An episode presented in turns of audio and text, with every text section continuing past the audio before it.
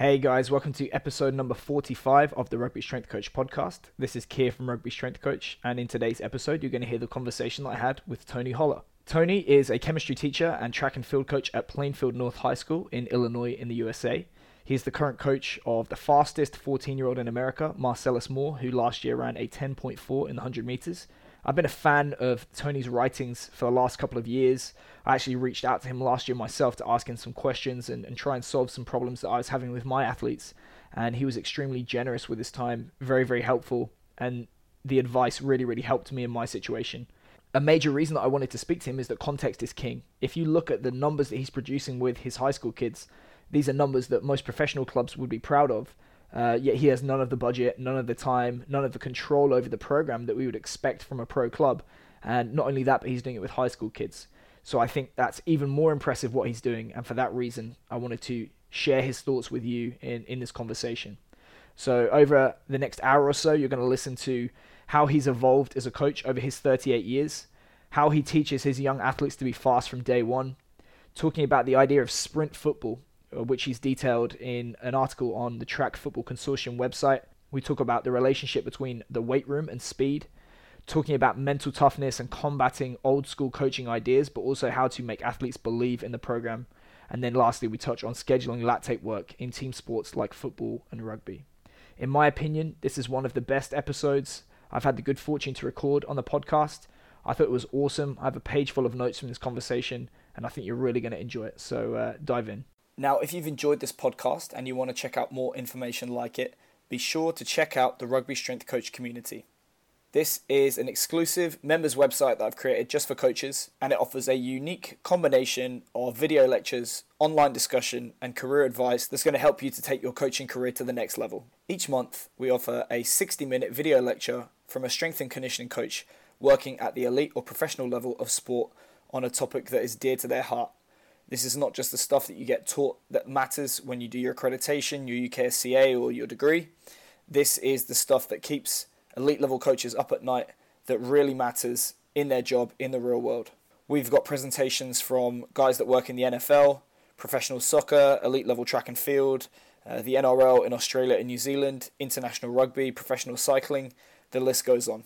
We have over 30 hours of video lectures, and the list is growing all the time. And you will get access to all of these when you sign up to become a member of the Rugby Strength Coach community. Not only this, but you're going to get access to the online discussion forum. We have hundreds of members from all over the world working at the very, very top of the game, all the way down to novice coaches. Here, you're going to be able to discuss every strength and conditioning topic under the sun, to ask questions and get answers, and share resources. Lastly, we also offer a special area of the forum dedicated to career development. Here, you're going to be able to get advice from coaches who have been there, done it, brought the t shirt, and worked at the highest level of the industry. Here, you're going to get advice on all the things you need to do to build the career that you want, including networking, CV writing, interview prep, and climbing the ladder. So if that sounds good to you and you'd like to try it out, just go to rugbystrengthcoach.com slash members and enter the code word trial this is going to allow you to sign up for 24 hours at the price of just £1. If you like it, keep it, and you can sign up to become a regular member. If you don't, just get in contact with us, cancel it, there's no strings attached. If you don't like it and it's not for you, no problem. But for now, sit back and enjoy the podcast. Tony, how's it going? Good, thank you. It's um, well overdue. I think we've been emailing back and forth uh, sporadically for about a year now, and um, I, I, sent you an email the other week to, to let you know this, and I've literally just published a webinar where I, I name drop you. You've been extremely helpful to me over the last year in, in managing some of the hamstring issues that we had here. So, uh, firstly, thanks very much to you for that. And um, for anyone who's not familiar with you, um, who are you and what do you do? Well, I am a high school chemistry teacher.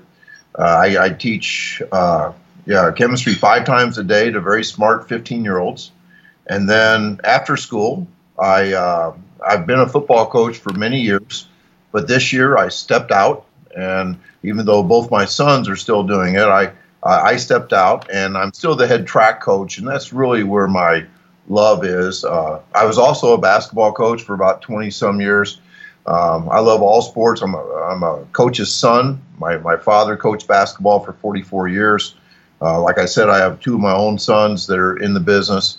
But uh, the thing that I've really gravitated towards is the the sport of track and field, and then in particular um, coaching sprinters, and that's really yeah. I, I basically coach people how to run fast now. What was your background as an athlete growing up? I was as a coach's kid. I, I grew up thinking that the sports were the central thing in everyone's life, and you woke up and you started thinking about uh, your next game, your next season, all that stuff. That's what my dad did every day. And my background was that I played football in the fall and, and I played basketball in the winter and I played uh, uh, baseball in the summer. And eventually I started running track. Uh, track was my least favorite sport. Matter of fact, I, I hated track uh, in middle school, high school, and college, but I was just good enough that it kept drawing me back in where where I, I went out and I was miserable and our workouts were poorly thought out and I don't think I got any faster, but I sure ran a lot. And I think that really influenced the way I coach track today because uh, I would never put people through what people put th- put me through. And and is it safe to say that you kind of not not fell into coaching, but it wasn't a, a, formal aspiration of I want to be an elite level coach. I'm gonna I'm gonna put myself through further education to, to that end. You you just kind of became a coach. Yeah, I, I, think deep down I was always meant to be a coach because, uh, yeah, I, I've just you know when you grow up with a dad that that uh, that truly woke up every day excited. Uh, not many not many grown men wake up every day excited and I, I, think I always had that in the back of my mind, but I always got really good grades. And and so when people said, "Where are you going to do someday?" I, you know, I just told them I was going to be a doctor. And then, uh, you know, I realized in college that there wasn't anything about being a doctor that I would look forward to. Um, and yes, it, yeah, I kind of fell back into coaching as a default situation. At times, I've I've I've second guessed myself because I sure haven't made much money in the profession. But yeah, after, yeah, after 36 years, uh, I'm actually three years now past retirement, and I'm still doing uh, what I do because I love it. Uh, I think I'm getting paid about two dollars and fifty-two cents an hour now, plus health insurance, um, because I could quit and make 75% of my salary as, as a retired teacher. So uh, I do it now because I love it, and I, it kind of scares me that I'll have to give it up someday. Well, don't tell them Otherwise, they'll try and squeeze you down to 250. now, reading your stuff, seeing a little bit of what you do and, and the numbers that you pump out, and what what you talk about as a coach, it's fair to say that you are very much against the grain of, of what one thinks about when you think about traditional coaching and people that have been in the game as long as you have. So, I guess the question is, have you always been this way? And if you weren't, what led you to what you're doing now? Well, that, that, that's a good question. I think even though I, I considered myself kind of a, uh, a hippie to 10 years too late when I was in college, uh, I, I, sure thought in, in counterculture type ways. Uh, when, when we first start coaching, I think we just default back to the way we were coached. And I look back, the, probably the first half of my coaching career, probably about 17 years, I, I coached as a tough, demanding, uh, nobody's going to work harder than us type of coach, just like every knucklehead coach out there that still does that. And and then a couple things really happened to me that made me flip a switch.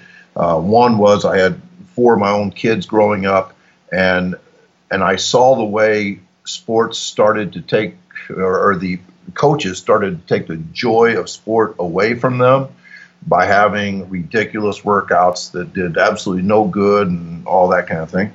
And then uh, another thing happened is I finally met a guy that said that you could have incredible results in track and field without ever running more than 200 meters in practice.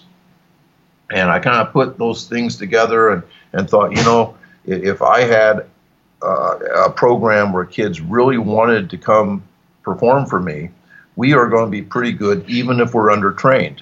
And that's the way I looked at it. Uh, since then, it's been about 19 years of doing the less is more. I call it Feed the Cats, uh, the Feed the Cats program. And Uh, I, met, I met Chris Korfist uh, in 2006, and we've been good friends ever since, and we're kind of business partners now.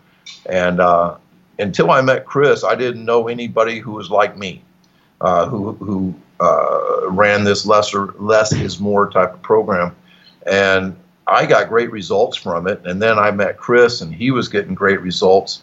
And then, gee, it seems like a lot of people are now thinking in the correct ways, and it's gone really.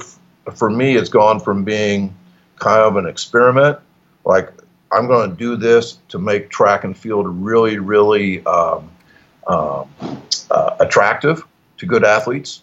Uh, and thinking that if I have good athletes, we're going to be good. It's gone from there to thinking not only is that true, but it's very true that that my way actually gets kids faster.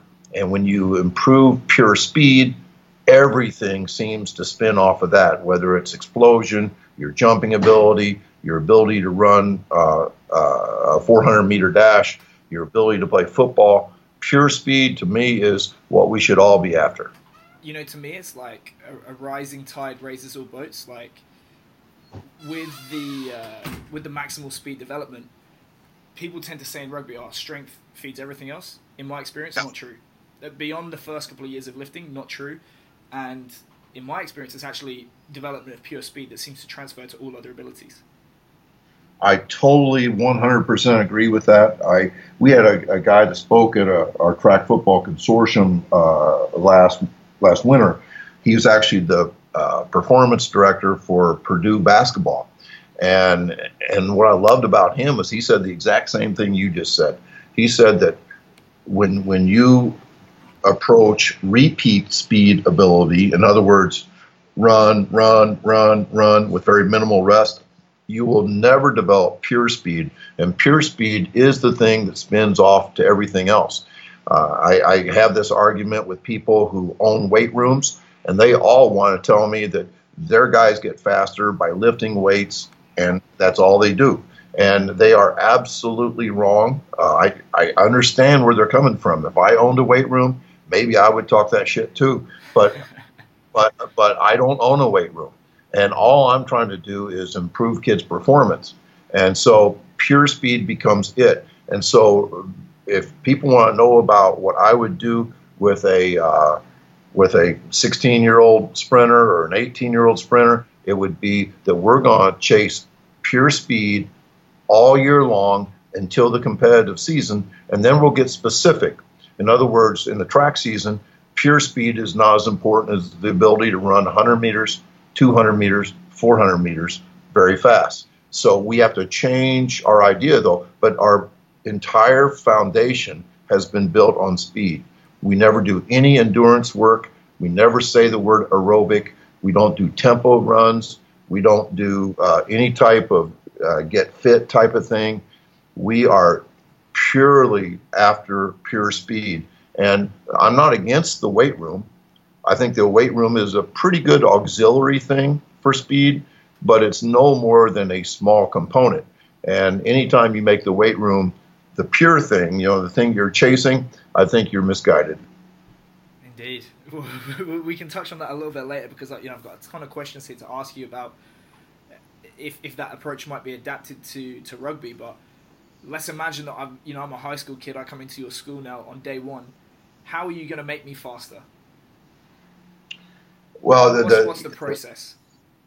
The, the, the process is is first of all, I'm going to get you very interested in in getting faster, and and and that is where I get this whole thing. Feed the cats. Uh, that that I, I, I see sprinters as fast twitch athletes, and cats are fast twitch animals. Cats sleep 20 hours a day, and and then they're pretty fast the rest of the time. And so my sprinters are treated like cats we do not ever uh, put a leash on one of my sprinters and take them on a six mile walk or anything. Instead, what we do is run very short distances. We spike up, we sprint, we time people with Freelap timing or a stopwatch or whatever. We record, rank, and publish guys constantly. And I truly believe that that sprinters are not maybe the most fun people to coach. They're very uh, uh, sometimes they they pay attention, kind of like a cat does, and um, sometimes that's not not a whole lot of fun. However, sprinters are extremely competitive, and so when you start timing them on a near daily basis, we sprint about three times a week. No more than three times a week do we ever time. And if you are timing a kid three times a week and publishing their times and making a big deal out of PRs and, and that type of thing, we are seriously feeding the cats. We are feeding their emotions. We are getting them excited. And then the important thing is they constantly try to break their own records. And when they do that, they start to feel speeds that they've never felt before. They are running faster than they've ever run before. And what's happening is, I, I believe the speed is totally neurological. And when those synapses learn how to fire at a rate that they've never fired before, that becomes a part of that sprinter.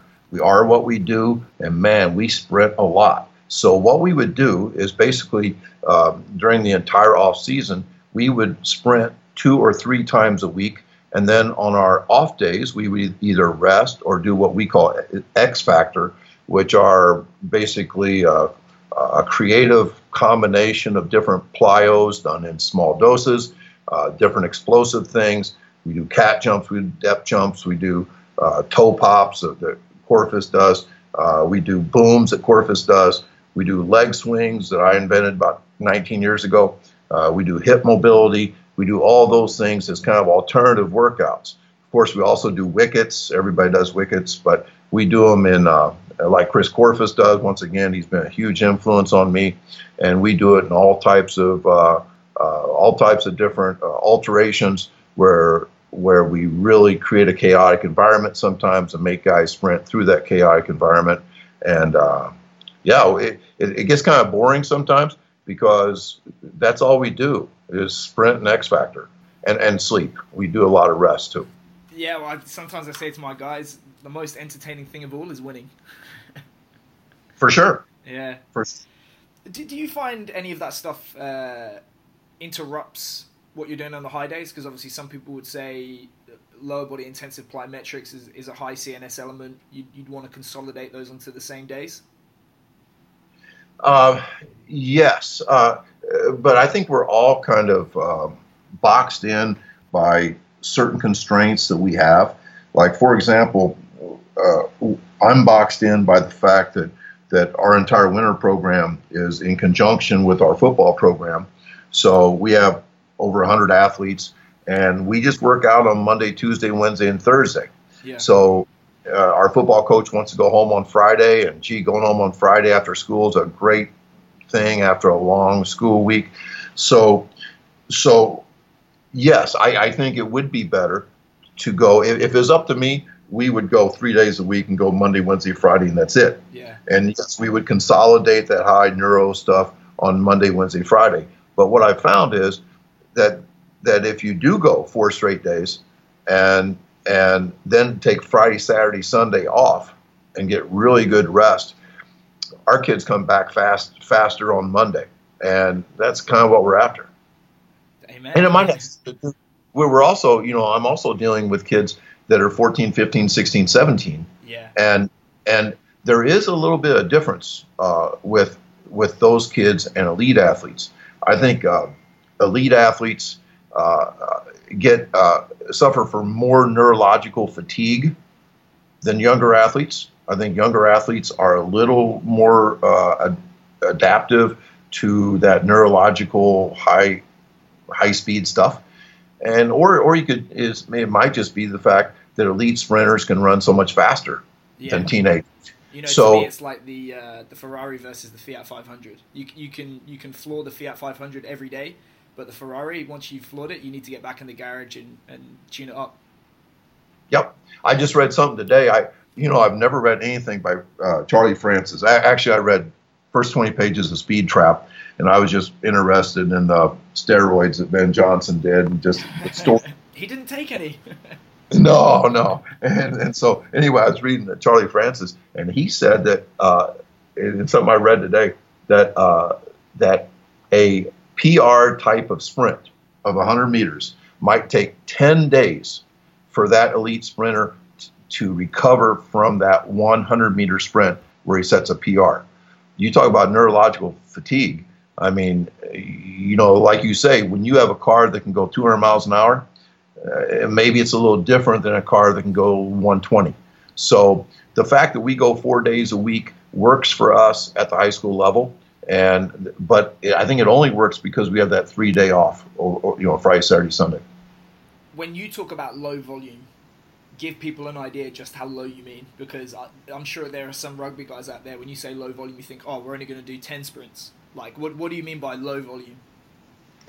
Well i, I think uh, i will tell you what i think about low volume in the context of sprinting like in an off-season workout and then maybe in more of a rugby football type context in in a uh, in a sprint workout people are shocked about our volume on, on a typical speed day we will go through maybe 10 speed drills, and those drills are done with max intensity, with me coaching, like I've just had two cups of coffee, and which I probably have, uh, and and all those things. But that's when I really teach sprinting, sprinting, because you cannot teach sprinting as somebody is traveling at 10 meters per second.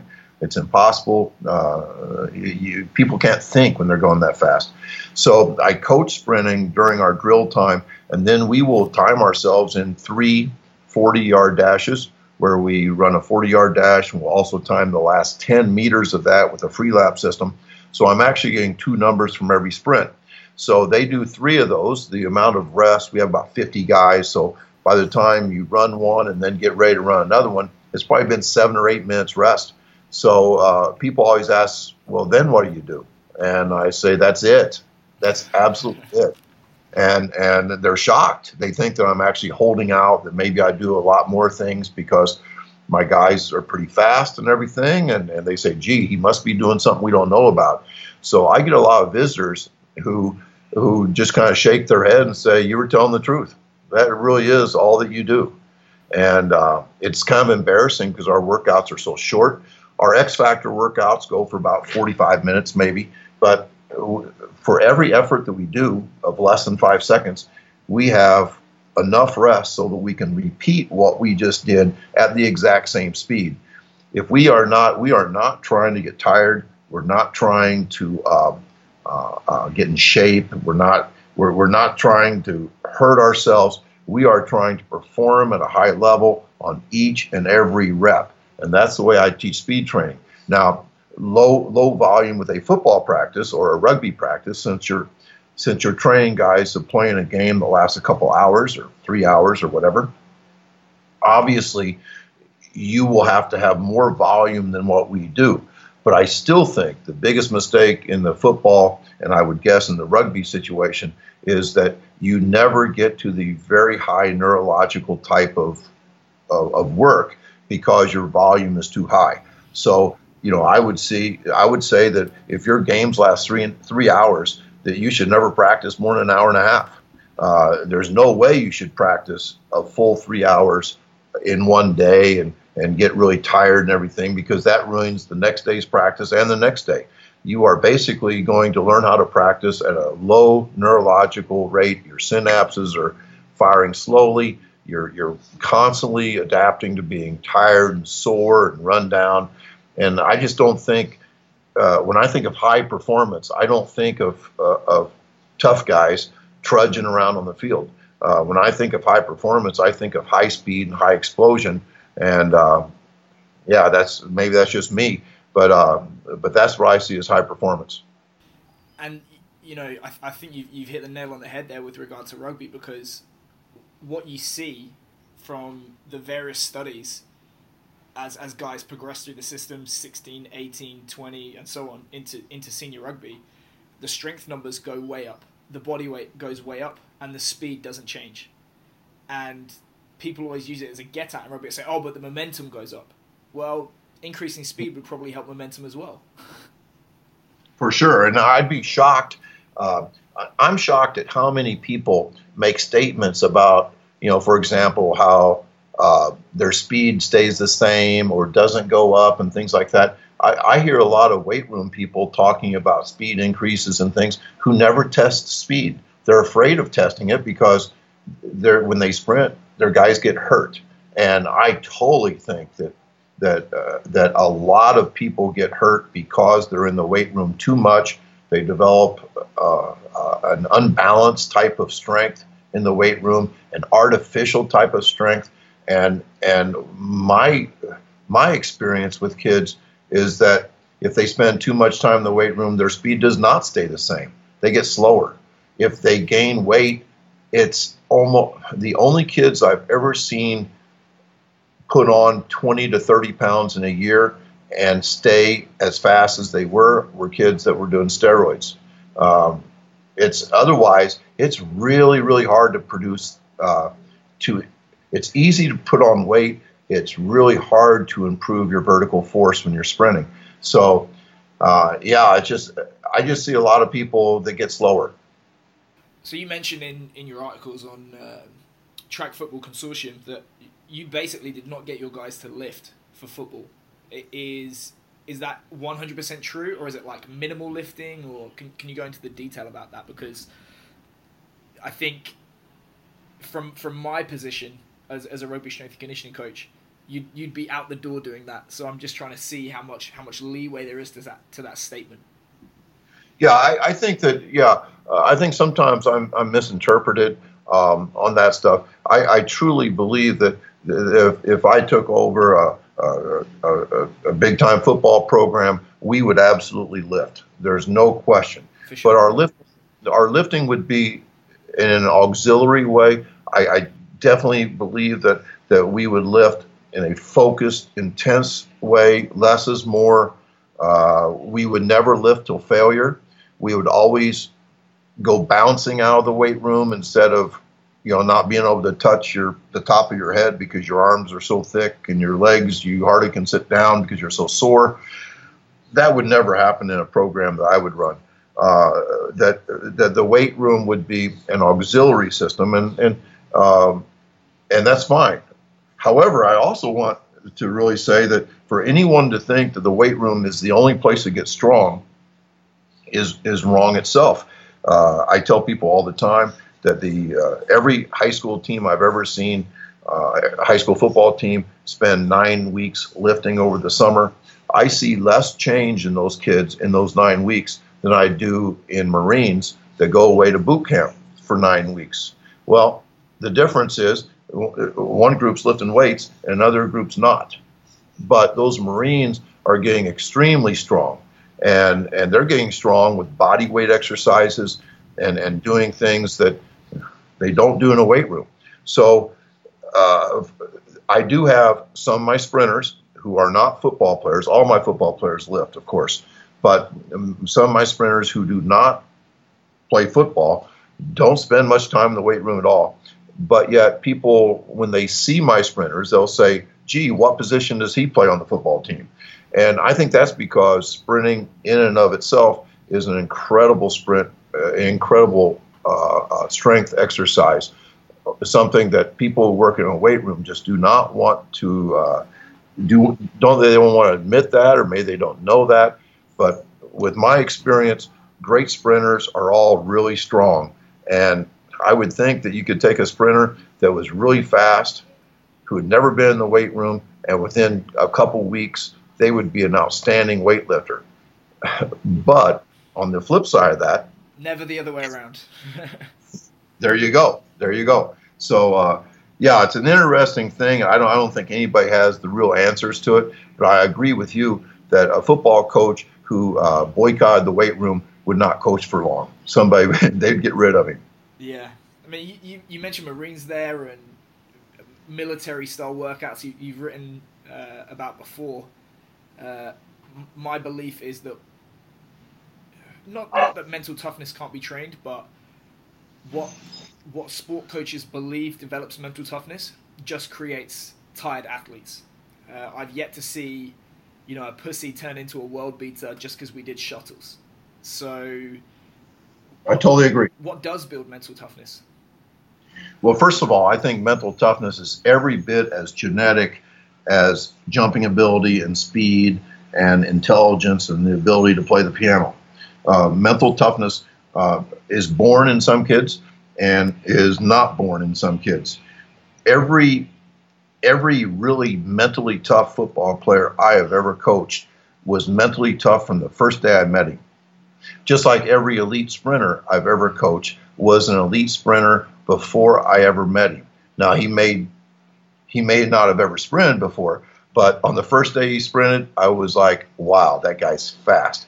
So if you accept that mental toughness is somewhat genetic or maybe a lot genetic, and the fact that you cannot take, as you said, a pussy and turn him into a uh, a barbarian or something, that is very very true. You cannot do that. It's it's uh, um, and I agree that that most of the things that coaches try to do to get kids tough, whether it's verbal abuse, physical abuse, um, those things just don't work.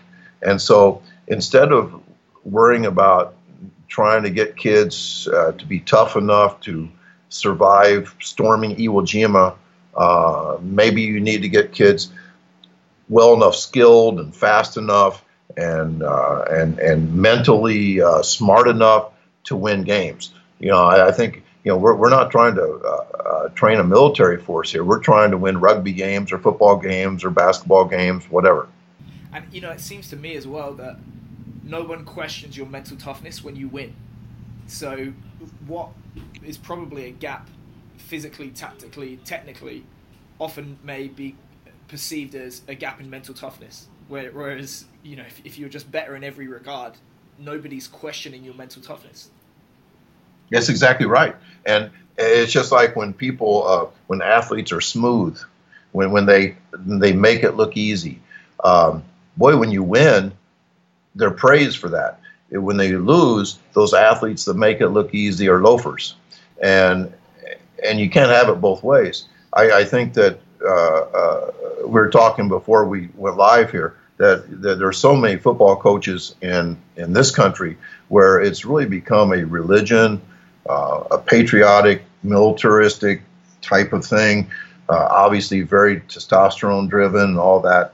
Where where every single time a football coach loses, his default switch is we're going to practice twice as long. I'm going to crush these guys. We're, we are going to we are going to work until these guys have never seen the type of work that we're going to do next week. It's always that as the default thing. Instead of saying maybe we need to practice smarter, or like you said, maybe we were outmanned at every position and we need to keep our kids' spirits high and put this game behind us and go out and win the next one. You know, I, I wish more coaches were like that, but instead, football is just such a, a, a echo chamber of tough guys uh, wanting to outwork everybody else, and they end up, like you say, with, with tired athletes. So, one one question I would have for you on that is, belief is huge you know, I uh, I've I've had conversations before with guys where they said because we were lifting submaximally and fast, avoiding failure, massive emphasis on on sprinting. I'd say I feel weak. I'm not physical. I'm not tough.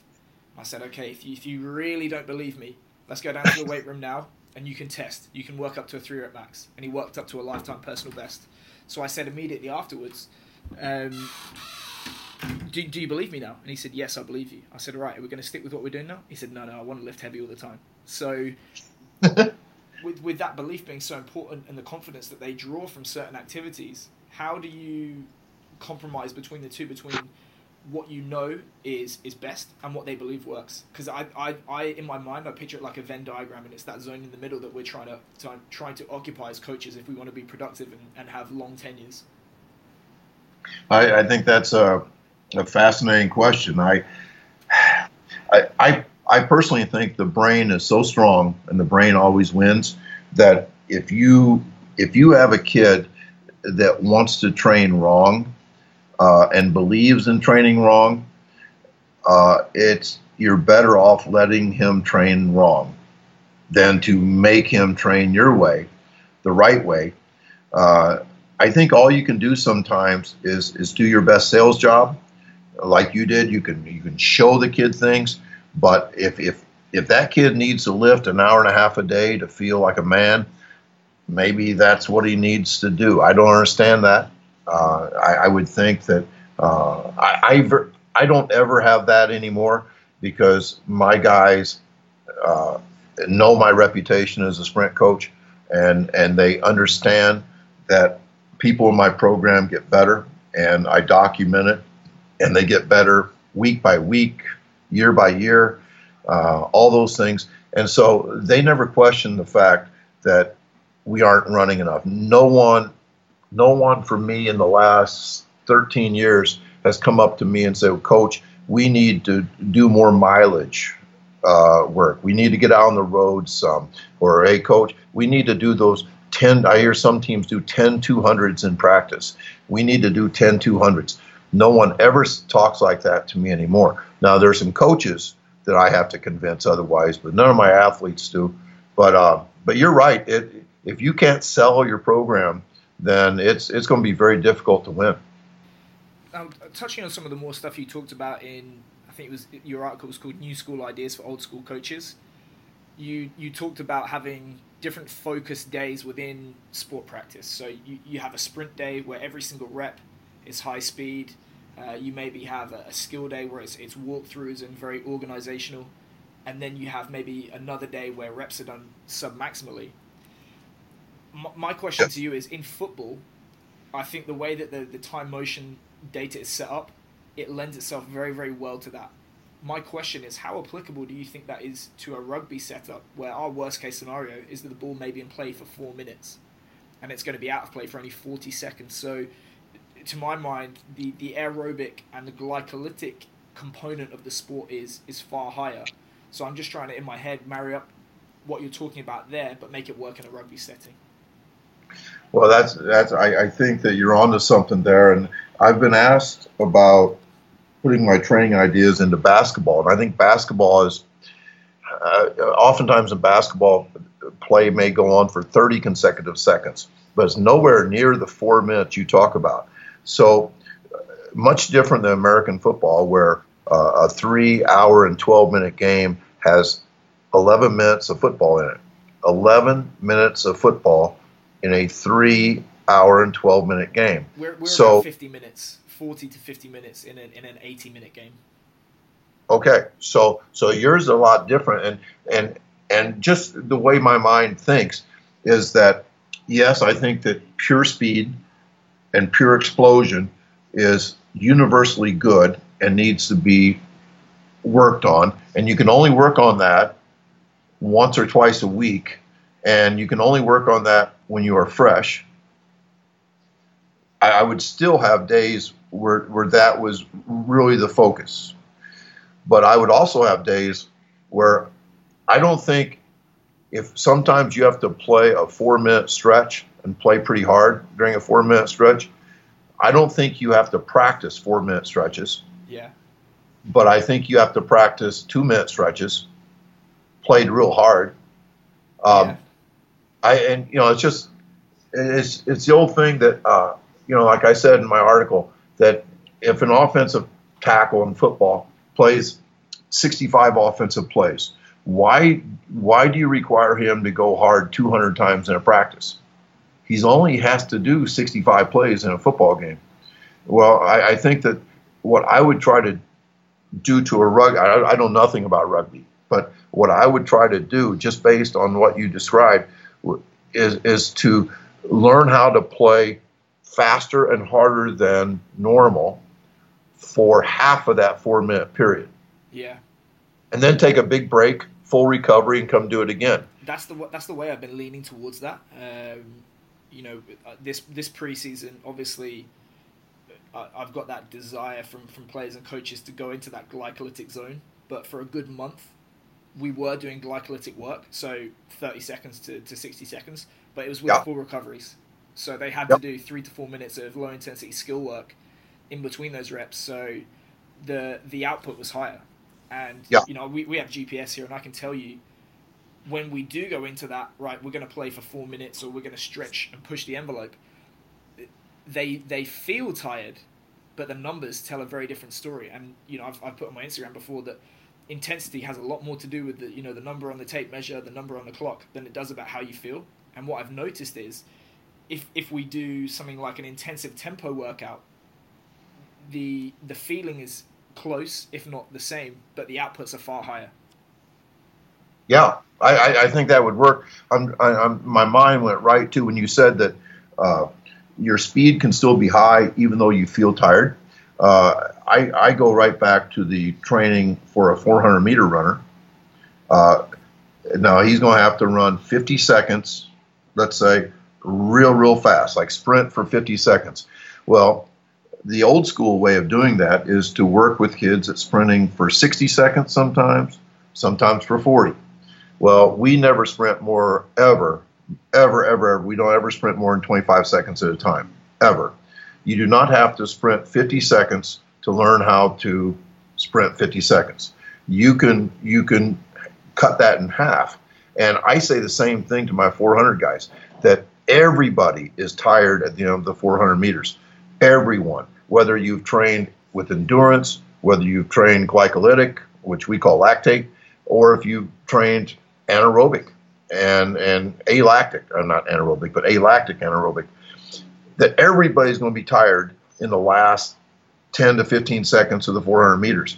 But those guys that are real fast, that have been trained fast, my money is on them uh, because they are running its their mechanics are such that they're used to running fast, and they may feel like crap, but they still finish the race pretty well. You mentioned earlier with your your track guys, you're you're never touching that glycolytic lactate zone in off season or preseason. Would you take the same approach to to a football team? Because I can tell you with with our rugby guys, if if I was in complete control, it would probably be about two to three weeks at the end of preseason. Yes, um, I I would stay focused on explosive speed and and train that component until I just believe that you can really hold off on that glycolytic lactate type stuff. Um, that you don't you don't have to start doing that during you know the off season because what that will do is that will actually start to subtract from pure speed and from max explosion. And so you just want to keep training the nervous system to be able to go those high speeds. And and then once you get into the season, what I have found is that if you do smart low volume glycolytic work, you can you can change kids. Uh, my kids are changed after one good lactate workout. One good lactate workout, they will come back and and do the next lactate workout better, measurably better, and feel better afterwards. They are literally their body's chemistry can change a great deal quickly with that glycolytic lactate work. And so, yeah, I would do the same thing as you're doing. I, I would wait until uh, the first game was, you know, like three or four weeks out, and and and once a week, not more than once a week, but once a week, we would have we would go full intensity for uh, extended amount of times. And once you get into the season, you know my my belief is like once once you get to the season, you're trying to train the stuff that the game doesn't stimulate in the time that you have. You can make an argument that that, that glycolytic component is going to be covered by the game itself. Would you actually then pull back from doing that in season and concentrate on the stuff above and below the speed of the game? Yes, I. Um, what I say is during our actual busy time during the middle of our track season, that my number one concern with sprinters is is keeping them healthy and mentally fresh and neurologically sharp and and so the most important workout during the season is actually a nap. It's actually leisure. And so so we the maximum number of glycolytic days. Once again, you know, for track guys that listen to me, I, glycolytic and lactate, same thing. Uh, I would never go more than two days a week where we go uh, lactate, where we're producing lactate poison in our blood, and and of course the game would be one of them. If we have two track meets, that's we don't do any lactate work in practice. Period. And then the other thing is, I, I believe that that you should not go at full speed, full sprint speed. I'm talking about getting your body up to 10 meters a second. And of course, you, you and I both know it takes what 20, 30 meters before your body is, is traveling that fast. Uh, that you should never sprint at full speed more than two or three times a week. So the rest of the time has to be skill work. And there's nothing that, uh, there's no higher priority, in my opinion, than to have healthy, happy, uh, uh, energetic players on game day. Indeed. With, with, with the skill work on the low days, is this governed largely by RPE or you know the stopwatch, or is it just is it just the, the general look and feel of every rep should be crisp, fresh, not fatigued? Um, and uh, I don't know if I, I, know what you're asking me exactly. Are you talking about like on a sprint day? In, uh, in pardon me, on, on, a, on a low day. So because okay. uh, you know, I think it's like you, you want to train as hard as possible, as often as possible, and like you say, as fresh as possible. A, a, low day should never impact a high day, and so on. Sure. Um, my my plan or my ideas in football, uh, which would be the same as it is in rugby or basketball or anything else, is like you say, you never want you never want today to affect tomorrow. Uh, if it does, then your volume was too high. And what I would do, and some people are confused, like what do you mean by sprint days? Is that like max effort days? No, I think every day is a max effort day a sprint day to me is a day where your guys that run will get up to top speed 10, 12, 15 times during a practice. Literally get up to top speed. I mean, if, if you're a Ferrari, you're getting up to 200 miles an hour. I mean, you are you are getting that top speed going, and that's a couple times a week. Now, on the non-sprint days, in a football sense, you would the quarterback hands off to the running back, and the running back hits the hole as fast as he can and starts to decel immediately, which would mean that he never got he never got to full speed. He went first gear, second gear, almost a third gear, and that was it. So you're practicing like the uh, timing of a play, the meshing of the uh, of the handoff, and all that kind of thing. So so skill work works really good in those non-sprint days, and and short bursts of energy. Uh, you're just not really cranking it up to your top speed. It does not mean you're walking through practice, though. It's still a max effort day. There was a football coach I talked to on the phone. I've had the opportunity to talk to probably about 50 of them since I wrote those three articles recently. And and he said, now explain what a, a non-sprint day would look like. I said, well, nobody ever gets to top speed uh, nobody ever takes off and goes 30, 40 yards and, and, and hits that top speed. You're doing everything uh, within a 10, 15 yard. He goes, he goes, gee, that's the way all of our practices look. And I was They're like, never actually getting up to the, the top, the intensity that's going to develop those outputs. Exactly.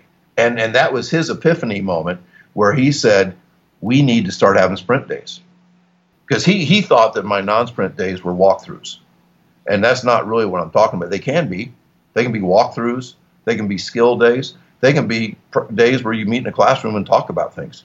Um, the big thing is that it's a recovery day in a, in a way that you're really careful because you're trying to build that momentum for the second day, so you really get up to top speeds. So second day of the week's key for you. Yes. I'd agree. What about uh, fourth day? Uh, because then then you start to have to balance the, the desire to train, but also the potential impact on the forthcoming game. Right, and and I think that my overriding thought as we get closer and closer to the game would be that thou shalt not do any harm. You know, just like the first thing that a doctor says in the Hippocratic Oath, and and that means that you have got to err on the side of less um, especially as you get closer and closer to the game, because everything is about that outcome. You're, you know, you are not there for the process of practicing. You are there to excel at a high performance way in the game. So everything that you're doing as you get closer to the game, you've got to make sure that you're walking off the practice field thinking, "Gee, we didn't we didn't go very long. Gee, we did. My guys don't seem very tired." And it's kind of like every bone in your body is screaming, "We should have done more. We should have done more." But that's exactly what you have to do as a coach because the key is to do less and to make sure you are doing no harm. You're going to have fewer injuries. Your, your guys will be mentally looking forward to the game much more.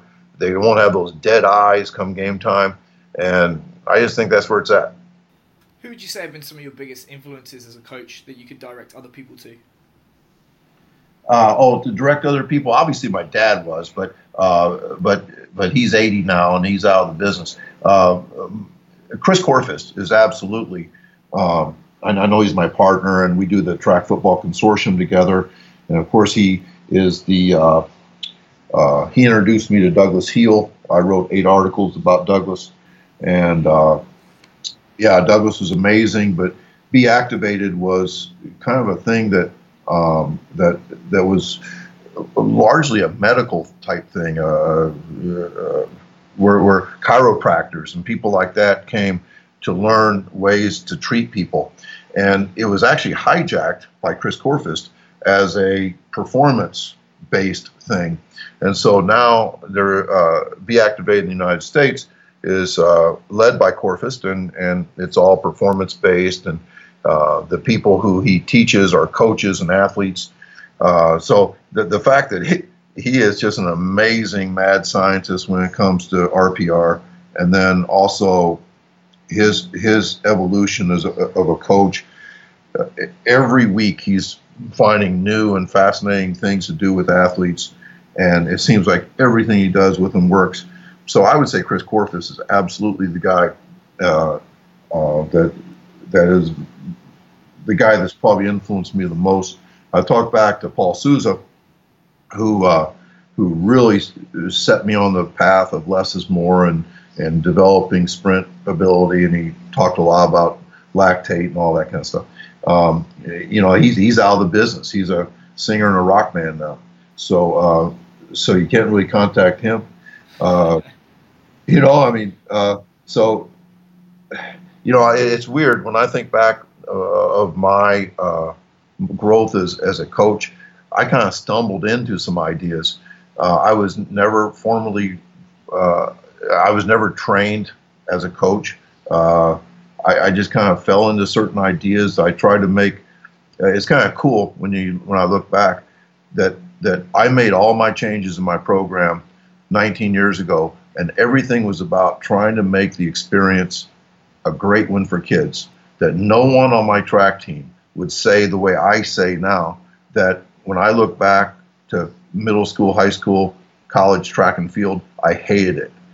My kids will never say that. And so I changed the experience, and I just got lucky that by changing the experience, I stumbled onto some things that really, really work. And so that's that's a cool thing. But yeah, for those people out there, you know, you you've got to you know you got to visit Chris Korfist' basement sometime and just sit and watch him work with kids. It's it's an amazing thing. So you've been coaching all this time now. Is it 37 years? Yeah. What what are you learning about and what are you pushing forward on?